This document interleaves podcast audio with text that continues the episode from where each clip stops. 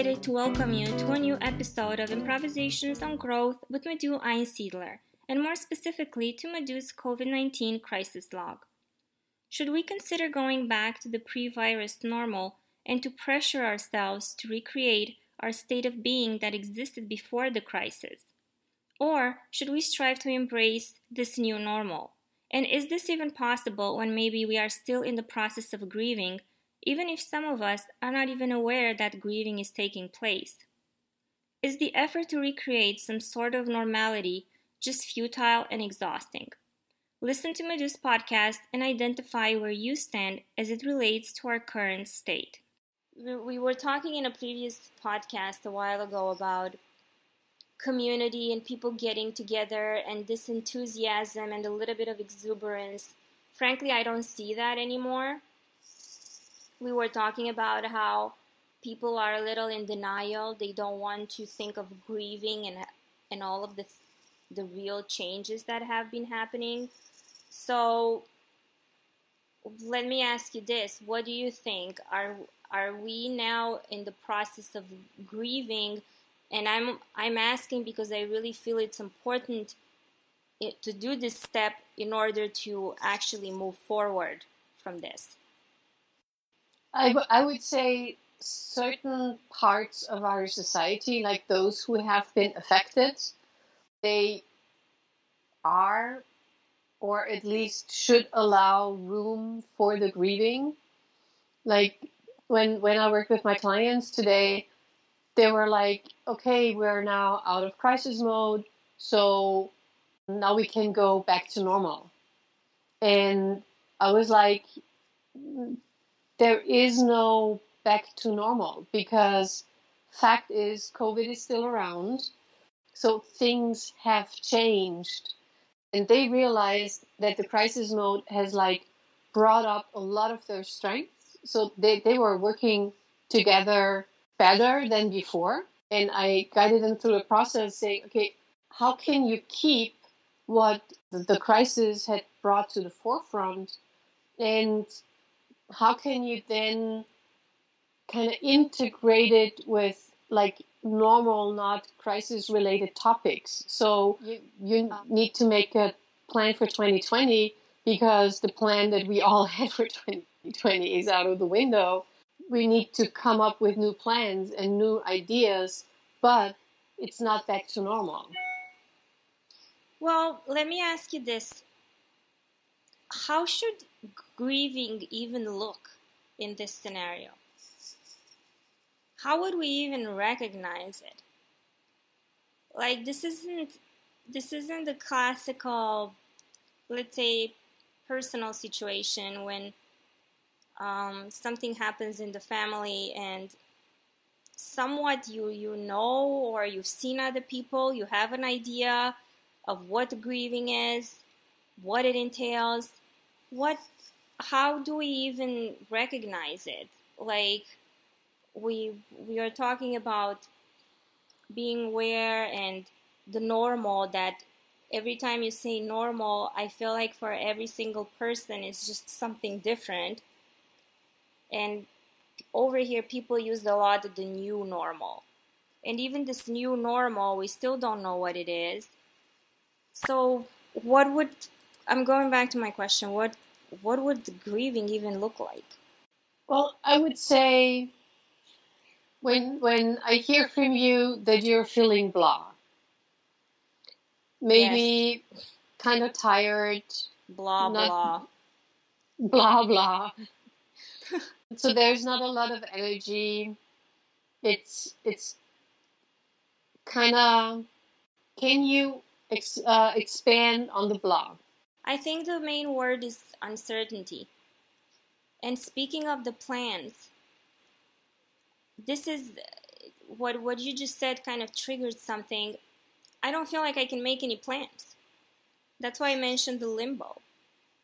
How can you even plan? And this reminds me of something, and I don't want to say that the, the humankind is going through a depression, but it just reminds me of something that I it kind of stuck with me. I don't know who said it. It was probably a psychoanalyst that depression is the inability of the brain to construct a future. So I'm not I'm not feeling depressed in any way. All I can say is that I am not able to construct a future. And I know a lot of people embrace the day by day lifestyle. And maybe this is where we we can clarify things more.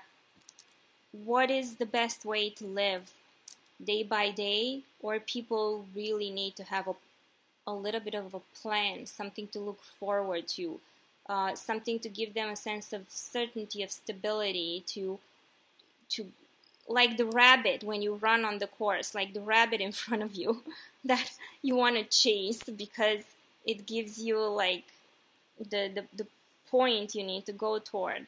But over here, for example, I have a lot of friends who just embrace the day by day. In your comment, there are a lot of good hooks that, that I would like to use. So the first question was, how do we recognize grieving? And then I ask you, okay, what expand more on the blind, and there's the blind dilemma and, the, and, and this inability to uh, to plan. And I think I would like to interpret those words and those emotional states as signs of, oh, grieving that could be a sign of grieving would be necessary. So when I'm not able to create a future, maybe still long for the rabbit, but maybe this longing for the rabbit is like the futile trying to grab onto something that has worked before. I'm just gonna but, interrupt you quick just to say this. That rabbit now, all I can sense is exhaustion. Just gives me the, the rabbit idea. When you say that, all I can think is I'm t- it's tiring. Yeah, exactly. Because we try to recreate something that is not helpful now. So let's say January, February, the rabbit was really cool. So oh, my year is going to look like this, and I have this plan that I'm doing. So, so this is how we have even like to, to generalize. So as a Western society driven by by markets, consumerism, that was our rabbit. So where do I want to go? What do I need to accomplish? How does my the quarterly sales and, and the financial targets that also the stock exchange analysts wanted to see. But now, and I feel this on a personal uh, basis, like for me, but I also see this true, uh, being true for a lot of clients. And, and this is what I'm also hearing for you. This idea just right now is not helpful like in the state that a lot of people are in this idea of the of the rabbit is just creating exhaustion and the idea of that we have to go back there is creating exhaustion so and for me this would be an indicator that we would need to grieve in the sense of stop and realize what this covid what what all these changes have done with us but I want the rabbit. I want I want to see a plan. I want to feel stable again. That's where the contradiction is a bit. The the rabbit is the idea of chasing the rabbit is making me tired because of the circumstances, but I do want that in my life. That rabbit it was a, a, a sense of something to do something in the future. Now it's like the future is like a big plasma blob. No light can go through it. So what would what would you say is the best approach for us now for example from your from just from your opinion your perspective day by day or still construct some sort of a plan if that really makes us feel better me wanting a plan is just recreating this feeling of exhaustion because that's not the point right now. And I think the, the important question for everybody, since as at the beginning we have established that the people are now in so different states because they have experienced the, COVID and the lockdown so differently. The question is for each and one of us, what is happening in my life right now and what stabilizes me and what is even possible in in the situation that I'm in right now.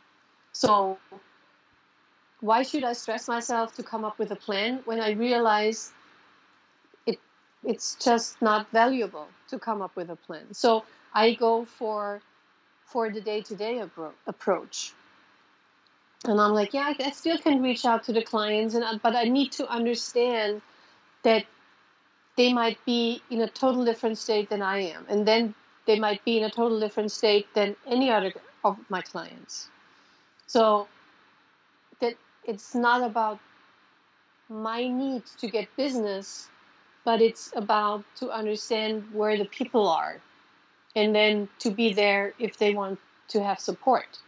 So it is this okay, what do I need to feel stable?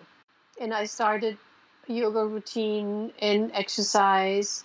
And then I realized, okay, a lot of things are shifting and priorities are shifting.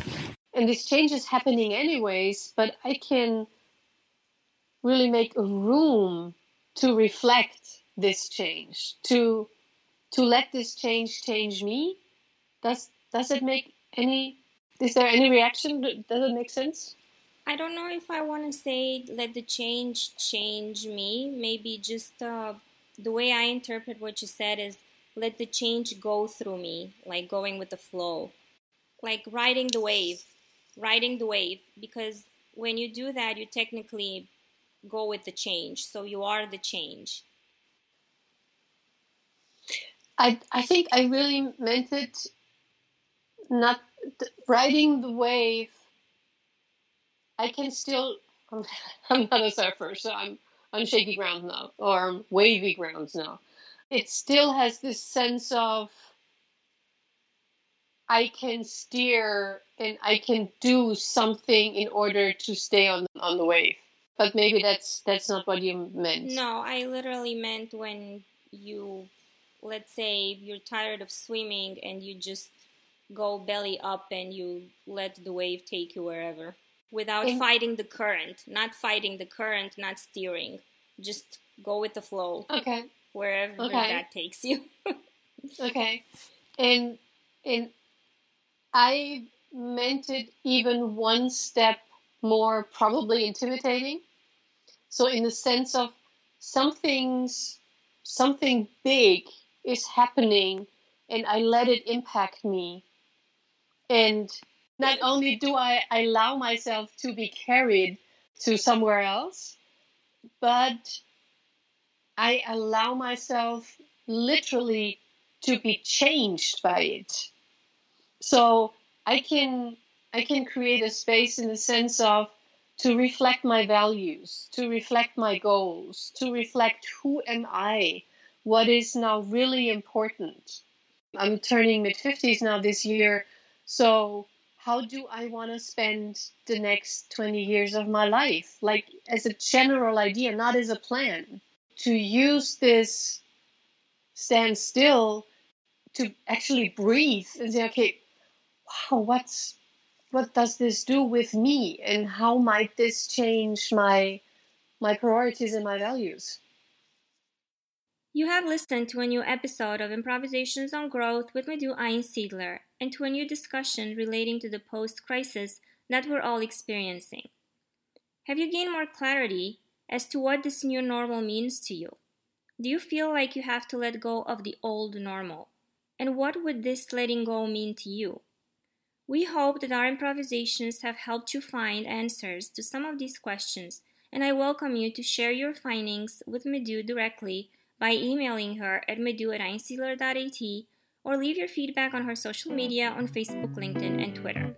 Enjoy exploring and get ready to listen to our following episode.